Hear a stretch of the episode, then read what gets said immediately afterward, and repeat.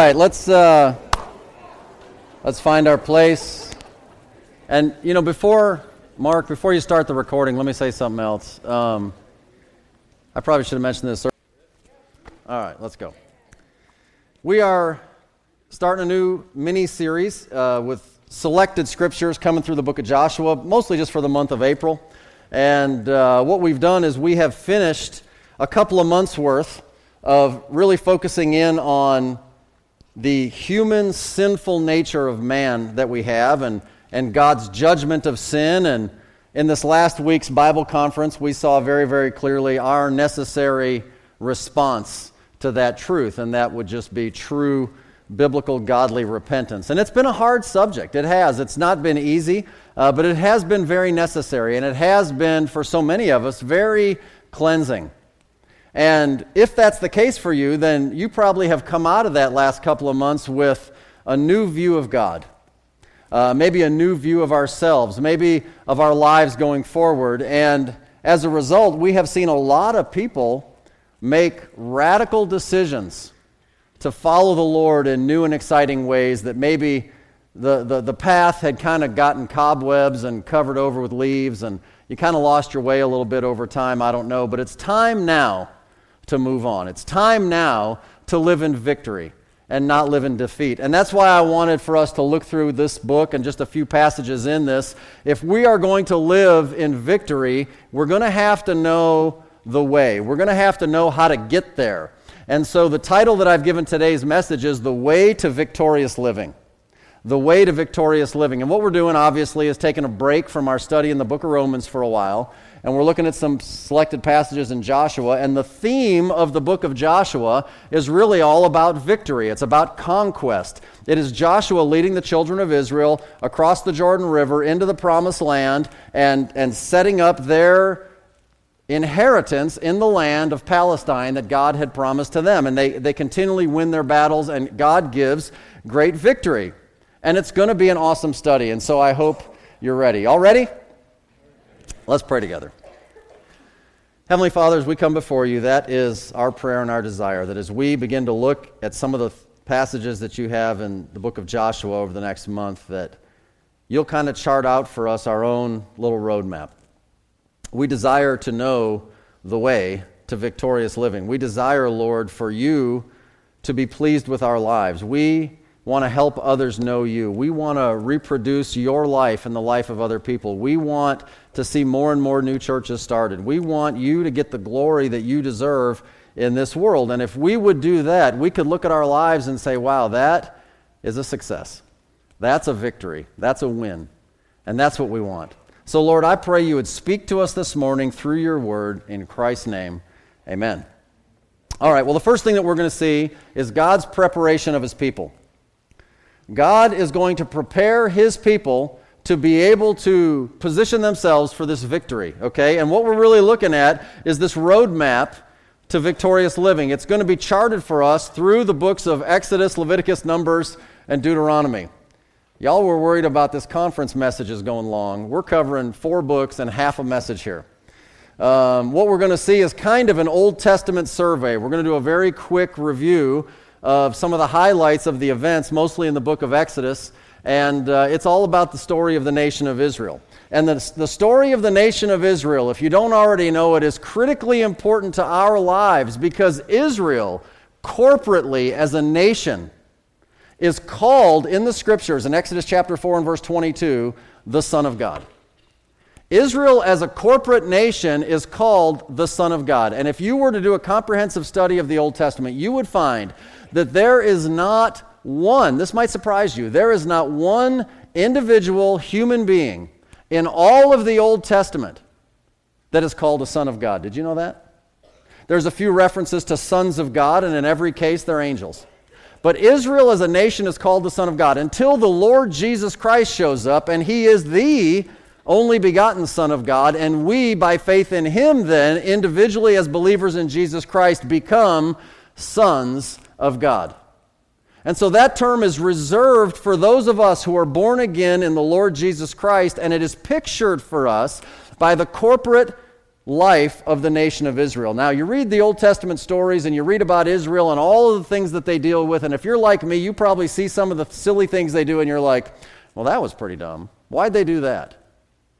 Well, a lot of the things they did are a lot of the things we do, okay? And God put it in there for a reason. Now, it's an accurate historical account, but it all, it's also prophetic because it really gives us a picture of the life of any individual Christian in the Lord Jesus Christ. If you were to take the time and look at First Corinthians chapter ten, and the first ten verses, it's a running commentary about Israel and Moses. And it talks about different events in the life of Israel, and it talks about how Moses took them through the Red Sea, and it calls that thing a baptism, and it talks about some of the experiences in the wilderness, that they all ate the same spiritual meat, and they all drank the same spiritual drink. And it talks about the different sinful behaviors that they fell prey to when they were in the wilderness, that they lusted after things, and that they murmured after things, and they fornicated, and they had all these different sinful problems. Problems. And the Bible makes it very clear that we are to learn from their example of things that we should not do. And in First Corinthians ten and verse number eleven, it says, "Now all these things happen unto them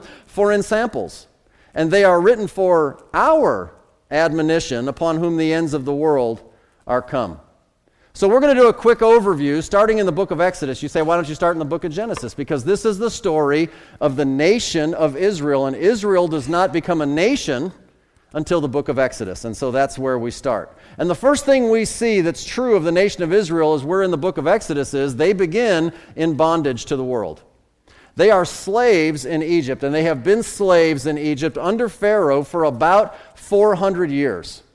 Now, I'm going to give you a lot of information, and I'm going to give it to you fairly quickly. And some of you that have studied the Bible can track with it really quickly. And some of you, it may be, wow, that's kind of blowing my hair back. I've never really thought about it that way. Let me just tell you, don't worry. Just sit back and enjoy the ride. It'll be okay, because as you hear these things little by little, let it just kind of flow through you and get what you can. It won't kill the overall uh, application for your life if you can't recount every little detail that I'm going to run through. But just keep in mind, okay, so the children of Israel, the Son of God, are now in bondage in Egypt as slaves. Egypt throughout the Scriptures is a picture of this world system, this evil world system. God says over and over and over again, don't go to Egypt. He tells Abraham, don't go to Egypt. When Joseph worked for Pharaoh and was Egypt, was in Egypt and his family is reunited, he tells his family, when I die, don't leave my bones in Egypt. When Jesus Christ is a baby and Herod is going to kill all the babies because he's threatened by this king of the Jews that supposedly is born, they flee, Joseph and Mary flee with the baby Jesus to Egypt, but God won't leave them there, because as soon as Herod's out of the way, he says, get my son out of Egypt. And our world, y'all, is to get out of Egypt. We are not to live our lives in bondage to this world. Pharaoh, for those of you that uh, may be aware, is one of only two men in all of the Bible that is referred to as a dragon. Pharaoh is referred to as a dragon, and so is Nebuchadnezzar, and as such is a picture and a type of the devil. Ezekiel twenty-nine has that reference for you. And so you have the world system that is on course set by Pharaoh, a picture of the devil. And the Son of God, Israel, is subject to that. The book of Romans chapter six and verse twenty says it this way, "For when ye were the servants of sin, you were free from righteousness." And, and we'll get to Romans six, seven, and eight and lay all that out when the time comes. The point is this, before our salvation, before our new birth in Jesus Christ, we had no choice but to be the servants of the system in which we lived. That means that every unsaved man, woman, boy, and girl that you have ever met before they received the Lord Jesus Christ is absolutely by default a servant of the system in which we live. We have all been in that position. And that's the picture of Israel in Egypt. But what does God do in Exodus chapter four? God provides a man who is the deliverer. His name is Moses. And God speaks specifically to Moses in Exodus chapter four that he is going to go and he is going to set his people free from the bondage that they have in Egypt. And Moses at that time was just a shepherd. He's a picture of the Lord Jesus Christ. He ultimately battles with Pharaoh, and he demonstrates the mighty power of God. How? By doing miraculous things. And he brings forth all of these plagues that we read of in the book of Exodus before Pharaoh and before Egypt. And so he starts out by the water is turned to blood, and then frogs come out all over the land, and then lice comes out all over the face of the land, and fly, these things are gross, all over the face of the land. All the cattle die, the people are infected. with boils from head to foot. It rains hail and the ground just starts on fire. Locusts eat everything up and the entire land goes pitch black dark. You can't see in front of your face.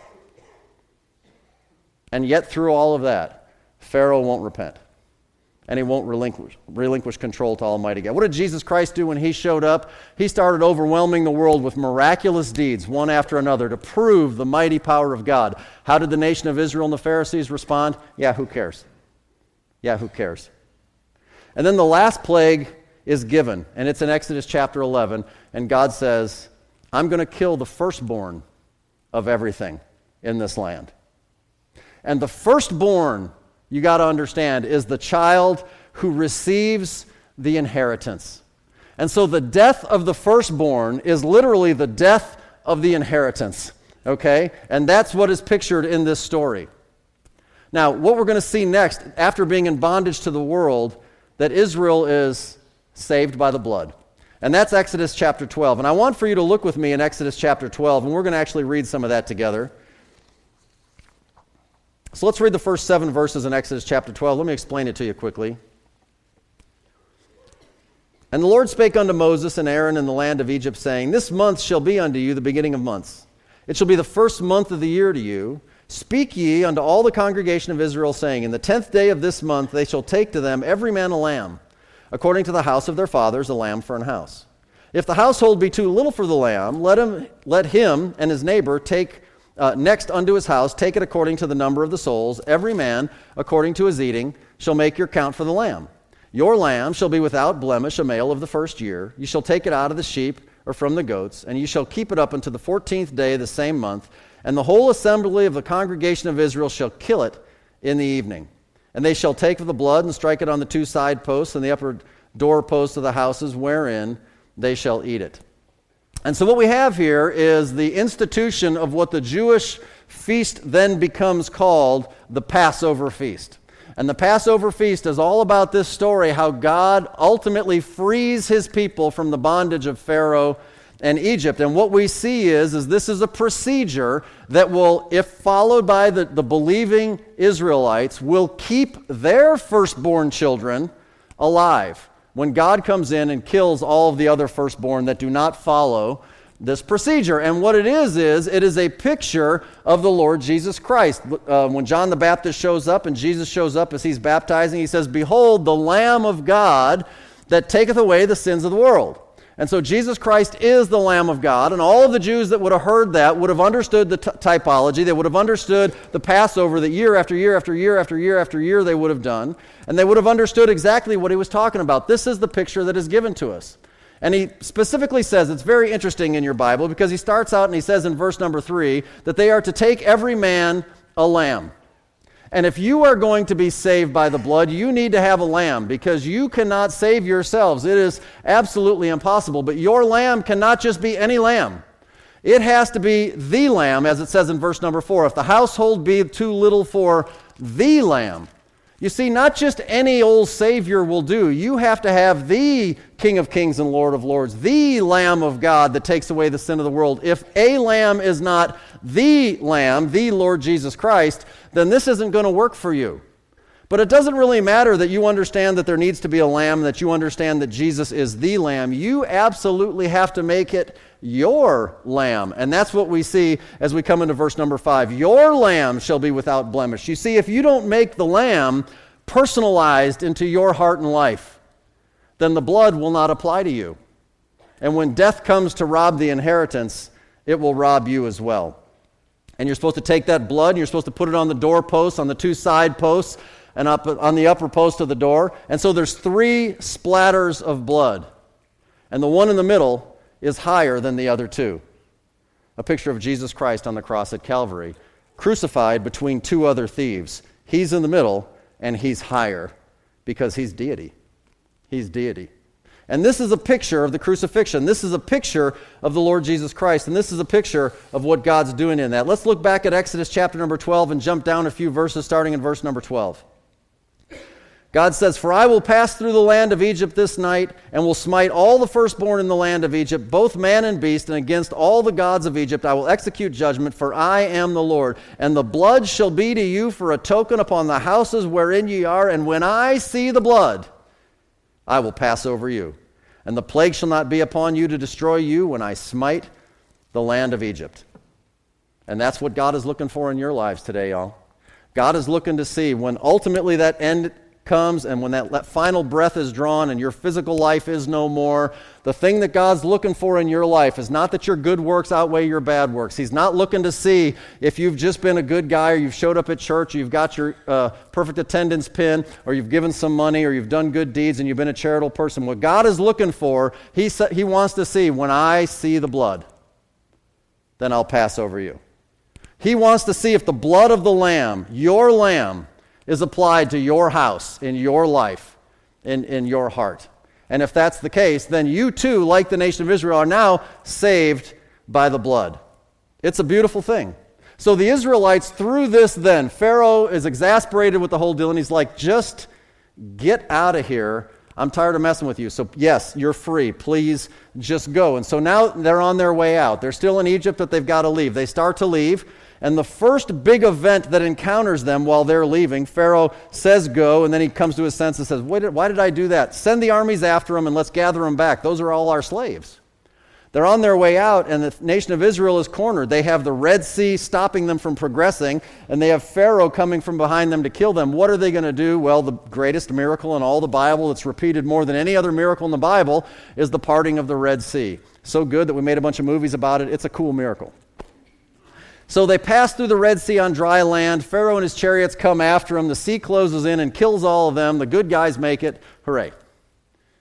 And in First Corinthians chapter ten, if you would have looked at that passage that we looked at, the Bible calls that event a baptism.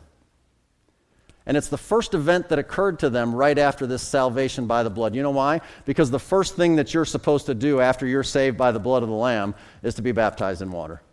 That's what God wants you to do. It's not required in order for you to be saved, but if you intend to be obedient at all, then you will be baptized in water. And just think about it this way in the, in the context of our picture.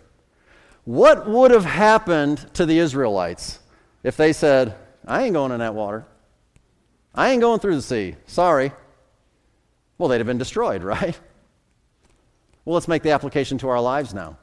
What happens in your Christian life if you say, well, I received Jesus, that's good enough, I got my fire insurance, I'm not going in the water? Well, guess what's going to happen? Your spiritual effectiveness is going to be rendered ineffective. You'll have no power in your life. You'll have no real testimony of God doing anything in your life. Why? Because you were not willing to be obedient in the very first and most simple thing. We get that out of the book of Exodus. You don't need the New Testament for that. That's their baptism. So they pass through the sea and they're on the other side, and the and you've seen the movie in Charlton Heston and, and, and the waves, and they crush and they crush Pharaoh, and they're on the other side and they're singing, rejoicing and, and all that. But can you imagine? Now they're in the desert. They're in the Sinai desert. And all the waters come crashing down and they're like, whoo-hoo, and then they start looking around and they're like, now what do we do? You know, it's kind of like that old story about the, you know, you ever seen a dog chasing a car? You know, what, if he finally catches it, what's he going to do with it then? And so here they are in the wilderness. Yay, we made it out. We made it through the sea. God killed Pharaoh.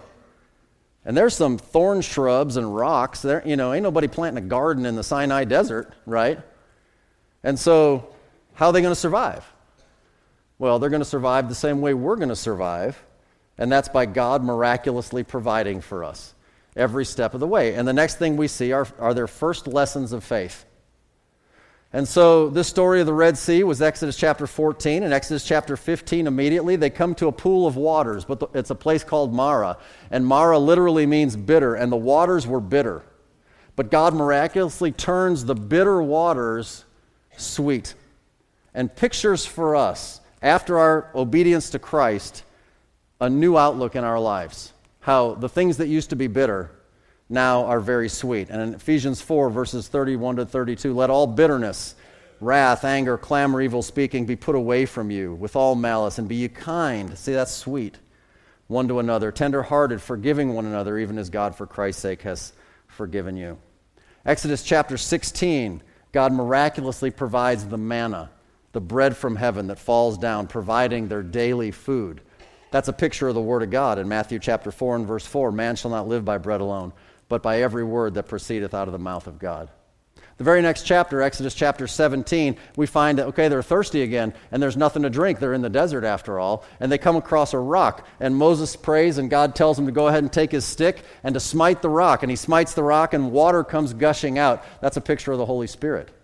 Because in John chapter seven, verse thirty-eight and thirty-nine, Jesus says, "He that believeth on me, as the Scripture hath said, out of his belly shall flow rivers of living water, but this spake he of the Spirit, which they that believe on him should receive. For the Holy Ghost was not yet given, because that Jesus was not yet glorified." And so the rock, according to First Corinthians ten again, is Christ. And Christ is smitten so that the waters of the Holy Spirit can flow freely upon all of us. Jesus Christ was crucified, and then we receive the Holy Spirit of God. The later part of Exodus chapter seventeen is that great battle where the nation of Israel is down in the valley fighting an enemy called Amalek.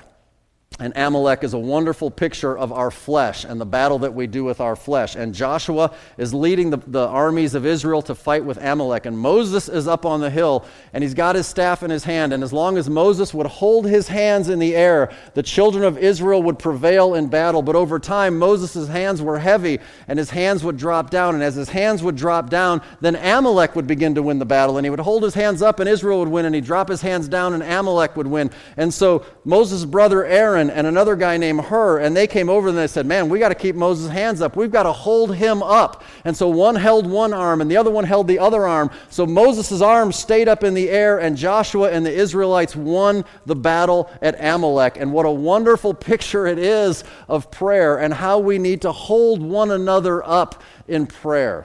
Y'all, if you're not getting this when you read through the Old Testament, start asking God to show you. It is the most wonderful story in all the world. And so the Bible says in Galatians six two, "Bear ye one another's burdens, and so fulfill the law of Christ." And you know what? There's many, many other wonderful parallels in our life from all these stories that reveal the way that we travel in order to uh, achieve victory in our Christian lives. The goal that they were shooting for, where were they going? What, where were they trying to achieve? Well, they wanted to get to the Promised Land. We call it the Promised Land because back in Genesis chapter thirteen, God gave an unconditional promise to Abraham, the father of the, the Jewish nation, and it was an unconditional promise that he said, "To your seed I will give a literal, physical land grant," and it's the land of Canaan. And that was a promise that was given to Abraham, and they knew all along that eventually they would occupy that land, and that was the goal. And maybe the most significant thing about this journey in the wilderness concerning their goal of getting to the Promised Land is that it took forty years. Remember that? Do y'all remember why it took them forty years? Of course, as they began to journey, they traveled up the Sinai Peninsula to the southern region of what we would understand to be Israel, and they came to a town called Kadesh Barnea. And in Kadesh Barnea, when they got there, they, they sent twelve men into Canaan to spy out the land. And when they sent these twelve men into Canaan, they spied out the land, and they said, "Wow, this is an awesome land. It is a land flowing with milk and honey, and the fruit, they're gigantic, and it is fruitful, and it is abundant, and it is wonderful." But there are giants in the land. There's enemies, and they're huge, and they were massive, and we were as grasshoppers in their sight, they said. And so they came out, and ten of the twelve men were fearful, and they gave a negative, fearful report to the congregation of Israel. Only two stood, Joshua and Caleb, and they said, "Yeah, that's all true. They're big, but God's bigger. I say we go. I say we take it." But the ten convinced the congregation of Israel to be fearful and to murmur and complain and to wish they could go back to Egypt. Why die we out here in the wilderness? Wouldn't it be better if we just go back and at least we were provided for? And because of their unbelief, God punished them. And he said, "All of this generation from age twenty and upward will never make it into the Promised Land because of your unbelief. You will die in this wilderness." Because the congregation as a whole represents any individual Christian believer. And this is their journey. So they had two that believed him, but it wasn't enough to turn the tide of the bulk of the Israelites. And so the nation of Israel feared, and that entire generation dies in the wilderness. Hebrews eleven six says, without faith it's impossible to please him. For he that cometh to God must believe that he is, and that he is a rewarder of them that diligently seek him. And they didn't do that. And so what happens is in our Christian lives, we see people that get some victory. They are baptized. They see God come through. God feeds them with food. God serves them his drink. The Holy Spirit does some work in their life, but they refuse to truly trust God and to go into an area that may be really uncertain, because I'm telling you, the giants were real, and they were big, and there was a lot of them. It took faith. But people who are unwilling to trust God for the giants in their world, they end up wandering around and wandering around and wandering around until they die, having never really realized all the promises that God has for their life. So what does that promised land really represent? Well, it represents spiritual maturity. A lot of people think the promised land represents heaven. We're on this journey, we cross the River Jordan, and eventually we make it to heaven. That's not what this, that's not what it represents, not biblically. Uh, it makes for good uh, old hymns that we sing, and it makes for good storytelling maybe, but it's not good theology. It's not what the Bible says. And there's reasons why it doesn't represent heaven, and we're going to see those in just a second. Because what happens is, when they enter in, okay, they, they when they enter in in the book of Joshua, okay, there's still some issues that they have to deal with. And those issues I've put for you in three categories in your notes. The first one is an issue of food. Because the manna ceases to be provided once they enter the promised land. In Joshua chapter five, it says very clearly that once they got across the Jordan River and they were there, it said God didn't give them the manna anymore. They didn't need it. In other words, when you reach spiritual maturity, there is no need anymore for somebody else to hand deliver the food of God's word to your tent flap every single morning of every single day. You don't need to have somebody in church or a Bible study or by reading a book or listening to something on tape. You don't need to have somebody hand deliver God's food for you. You are fully capable of going into the land and find your own food. It's abundant. It's everywhere, right? And in God's word, his food is abundant. It's everywhere. Can you go find your own? That's a mark of spiritual maturity. That's a mark of spiritual maturity. Uh, the second thing that they had to deal with is what I'm going to call to fight. You know what? Because that land of Canaan still did have those enemies. I mean, those guys didn't go anywhere, right? Uh, no enemies in heaven, by the way. Uh, they have to fight and they have to win battles to drive out the inhabitants of the land, to make a home for themselves. And in our Christian lives, we're going to have battles with the world, with our flesh, and with the devil. And we need to utterly drive them out from our lives if we are going to have victorious living in our lives. There are battles to be fought in, in a life of spiritual maturity. That doesn't apply in heaven. The last issue is the issue to fill.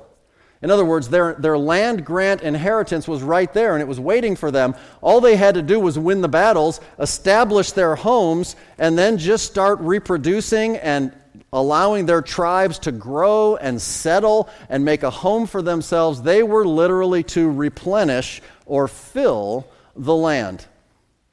And that's all God's ever asked us to do. It, our, the people who are spiritually mature take seriously what Jesus Christ calls our Great Commission, and that is to reproduce after our kind, whether it be individuals in personal discipleship, churches and church reproduction, and taking it to the ends of the world. We are to fill this land with sons of God, people who are believers in the Lord Jesus Christ who can enjoy eternal life.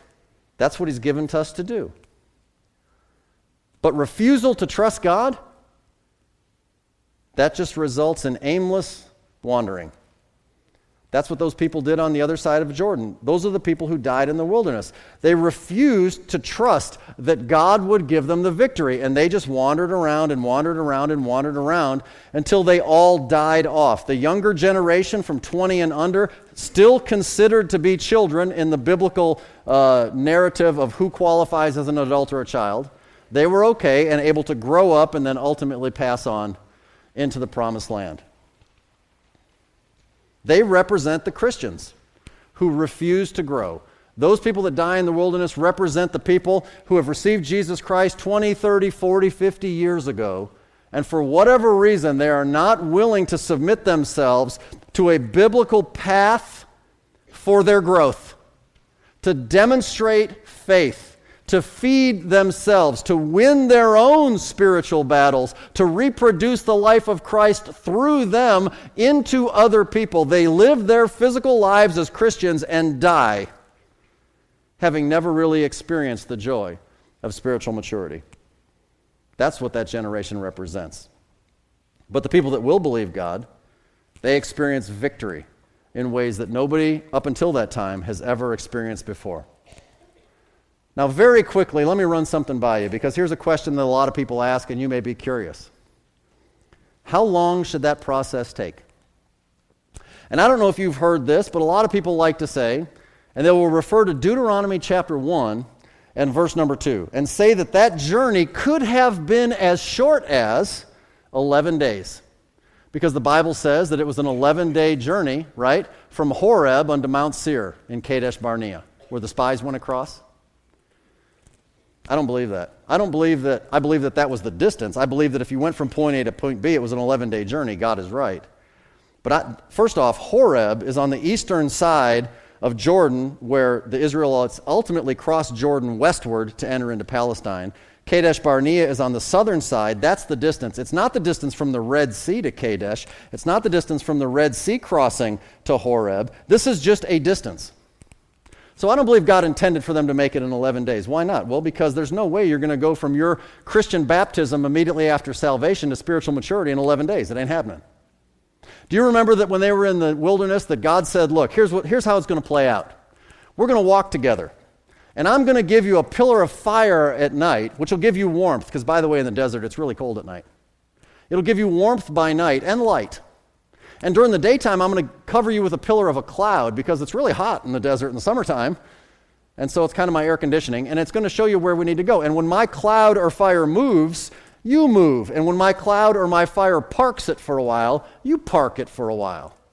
And you walk with me. And that's going to be the story. So how long should it take? eleven days? I don't think so. forty years? Certainly not. Somewhere in between. Now, I'm guessing. I can't prove it. It's just my idea. I'm saying it should have taken three and a half years. Why three and a half years? Because that's the time Jesus Christ took with his disciples before he deemed them capable to leave them on their own to fulfill his great commission. That's enough time. It's enough time if you're not fooling around and you follow God and you believe him to get where you need to go. Could it be longer? Sure. Could it be shorter? I don't know. It's as good as any. You know, it's kind of like this. If I'm wrong, you know, we won't know till we get to heaven, and when we get to heaven, you'll have to forgive me anyway. So what's the difference? So that's cool. Look, even Moses, do you remember? Moses wasn't even able to enter the land. Remember? Do you remember why Moses wasn't able to enter the land? Right? Because they had that issue with the rock, and they were thirsty, and they're like, hey, we need water again. So Moses prays, and God says, hey, this time, I just want you to speak to the rock, and I'll give you water. But Moses, by the way, I, I appreciate Moses. Moses, the Bible says, is the most meek man that ever was. And Moses was effectively the shepherd, the pastor, of a couple of million murmuring people. That's tough sledding, man. And Moses got hacked off at all their complaining. And God said, speak to the rock, but for whatever reason, you know, he wasn't paying attention, and he whacked that rock again with that stick. And the water came out, and the people got to drink, but God said, yeah, Moses, you blew it. Because the rock is Christ. And the first time the rock shows up, yes, he's going to be beaten, and the Holy Spirit will be given. The second time Jesus comes back, ain't nobody beating him anymore. You blew the picture, Moses. When Jesus Christ comes back, you just speak to him. But God provided for his people, but the punishment for Moses was he wasn't even allowed to enter the land. And that's significant. Why? Because as we saw some weeks ago, when we talk about the law of God, it's typically referred to as the law of Moses. And the law alone, the word of God alone, all by its, this is the law, God's commands by themselves, hear me, are not enough to get you to spiritual maturity. You need Joshua to take you to spiritual maturity. And according to Acts chapter seven and verse forty-five, the Holy Spirit cleverly replaces the name Joshua with the name Jesus, showing you that the name Joshua in Hebrew is literally the name Jesus, Yeshua. And Joshua represents the Lord Jesus Christ. You're going to make it to spiritual maturity, there's only one way you're going to make it, and that's by Jesus Christ leading you there. That's the only possible way.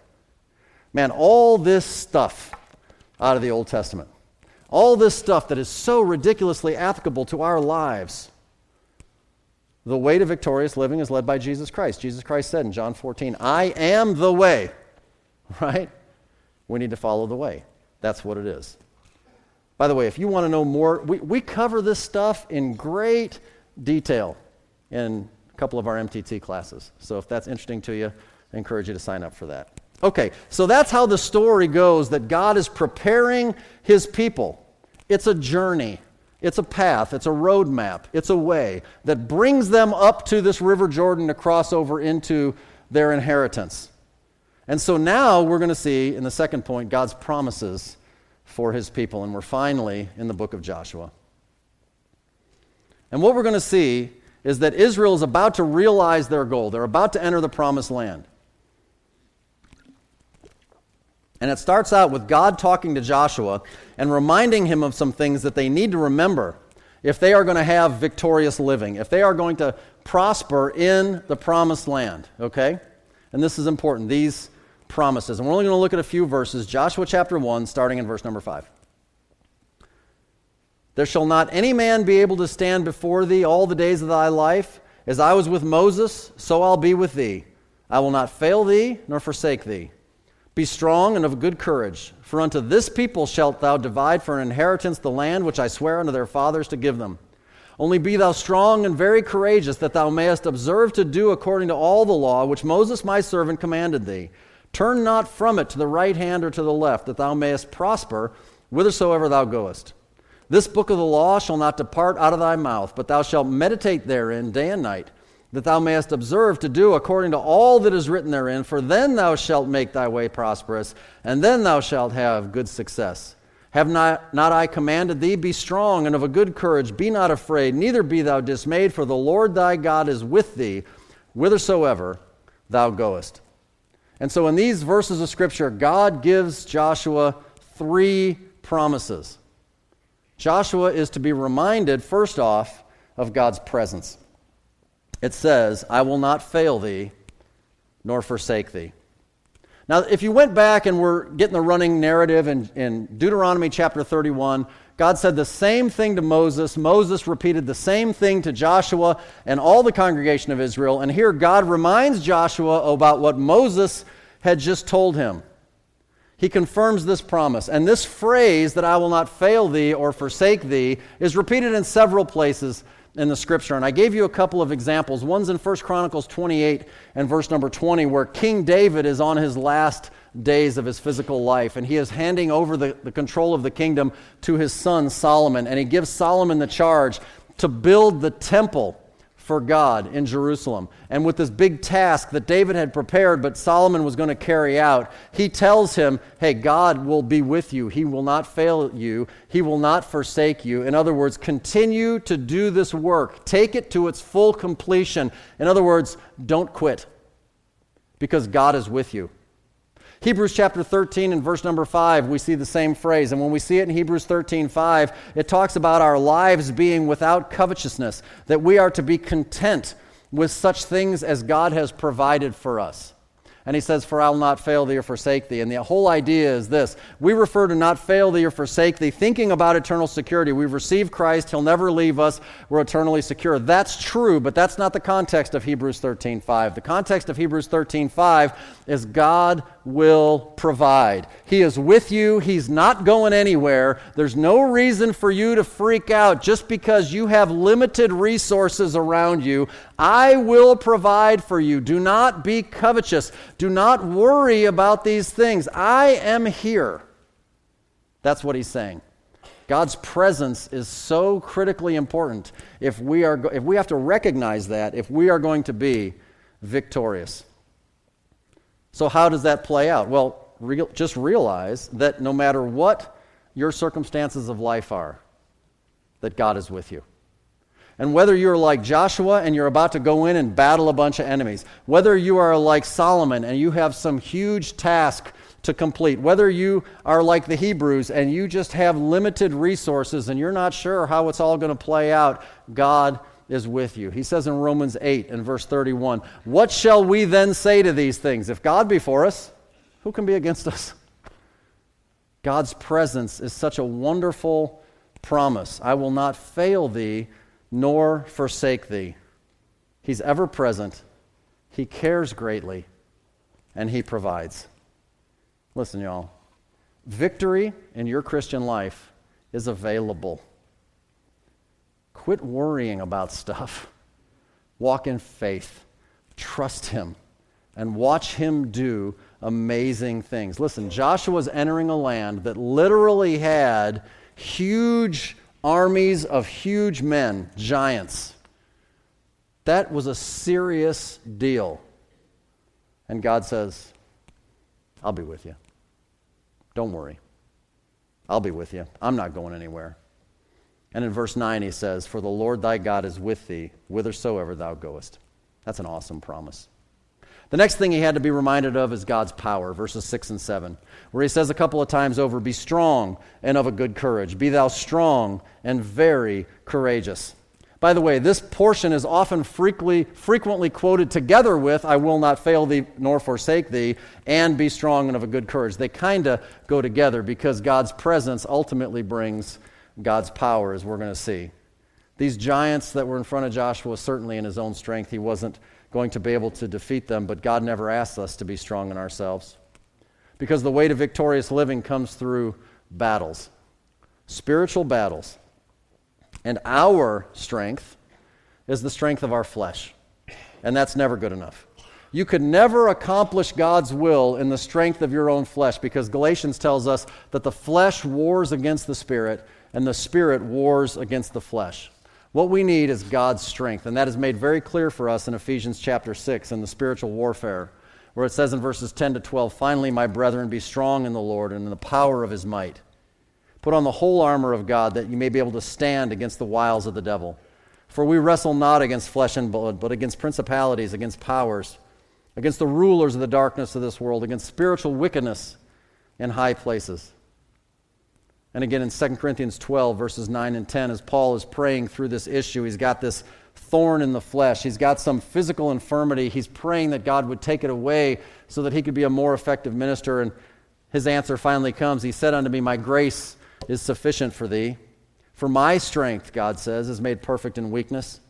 Most gladly, therefore, will I rather glory in mine infirmities," Paul says, "that the power of Christ may rest upon me. Therefore, I take pleasure in infirmities, in reproaches, in necessities, in persecutions, in distresses for Christ's sake. For when I am weak, then am I strong." So in order to appropriate God's strength in our daily lives, we need to be courageous. We need to have courage. We need to not be fearful. Proverbs twenty-nine and twenty-five says, "The fear of man brings a snare, but whoso puts his trust in the Lord shall be safe." I pulled up a quote this week that I thought was interesting. It says, "Courage is not the absence of fear, but the triumph over it. The brave man is not he who does not feel afraid, but he who conquers that fear." That quote is attributed to Nelson Mandela. That's cool. I kind of like the way God says it a little better. First Chronicles nineteen thirteen. I love First Chronicles nineteen thirteen, where God says this, "Be of good courage, and let us behave ourselves valiantly for our people and for the cities of our God, and let the Lord do that which is good in His sight." In other words, victory is available, and quit worrying about what might happen and just go for it. Let's just trust Him, and let's be courageous, and let's behave ourselves valiantly for God, for God's people, and for God's conquest. And if we will behave ourselves in faith, valiantly, courageously, not that there aren't real fears, there really are. Not that there aren't real obstacles, of course. But we will just go for it and leave the results up to God.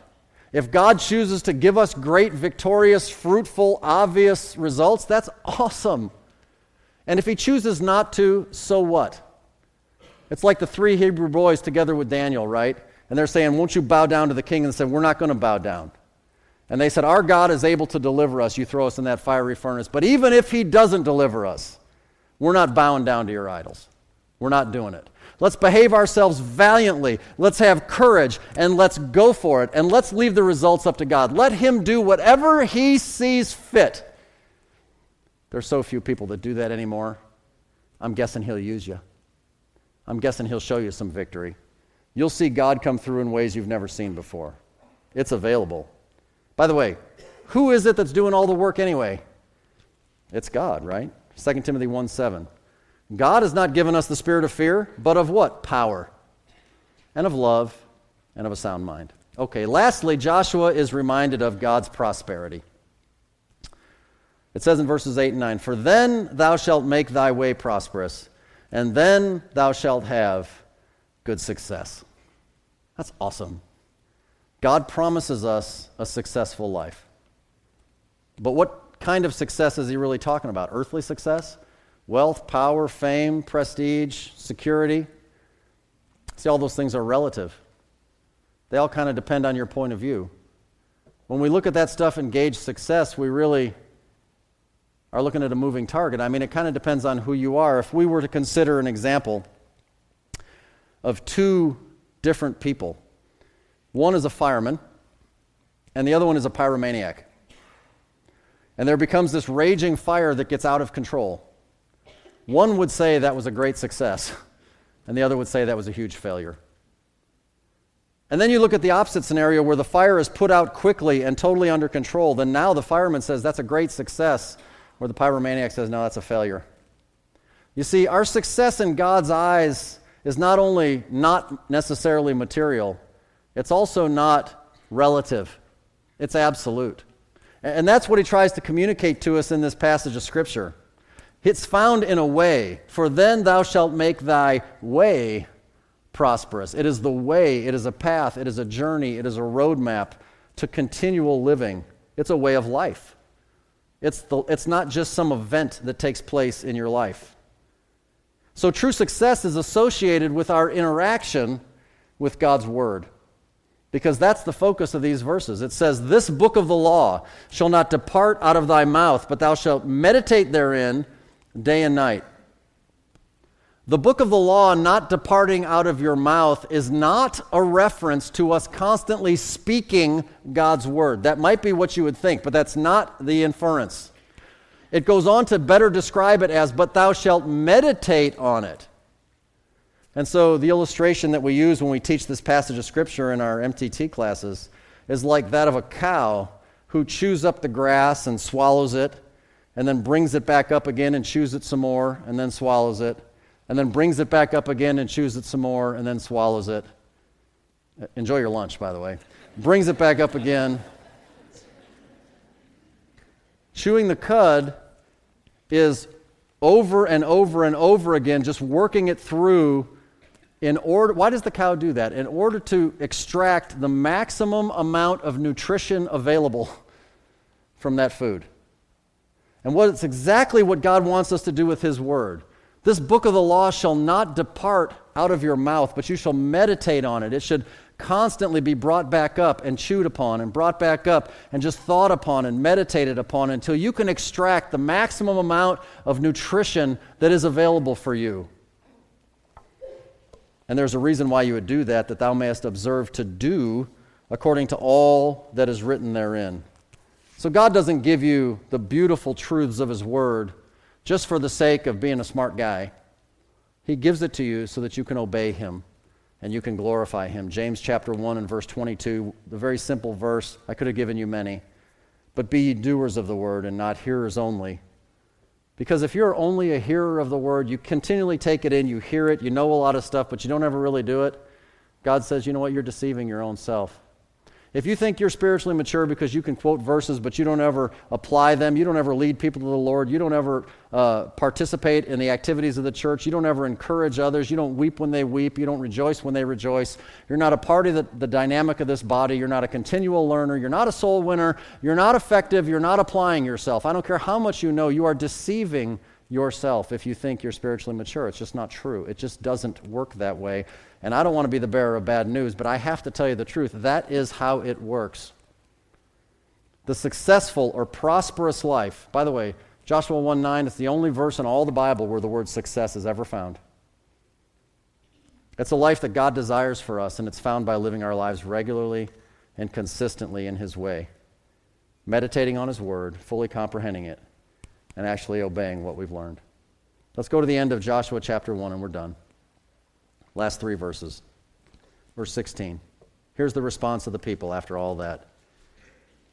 They answered Joshua, saying, "All that thou commandest us we will do, and whithersoever thou sendest us we will go. According as we hearkened unto Moses in all things, so will we hearken unto thee. Only the Lord thy God be with thee, as He was with Moses. Whosoever he be that doth rebel against the, thy commandment, and will not hearken unto thy words and all that thou commandest him, he shall be put to death. Only be strong and of a good courage." And so I guess our last point of application is just, will you obey all that God commands you? Will you go wherever He sends you? Because victorious living is available to you today. It really is. It requires faith in God as it's revealed by His word. And the decision is ours. It's just that simple. So let's pray together and give Him the opportunity to do that. Will you pray with me? Let's bow our heads.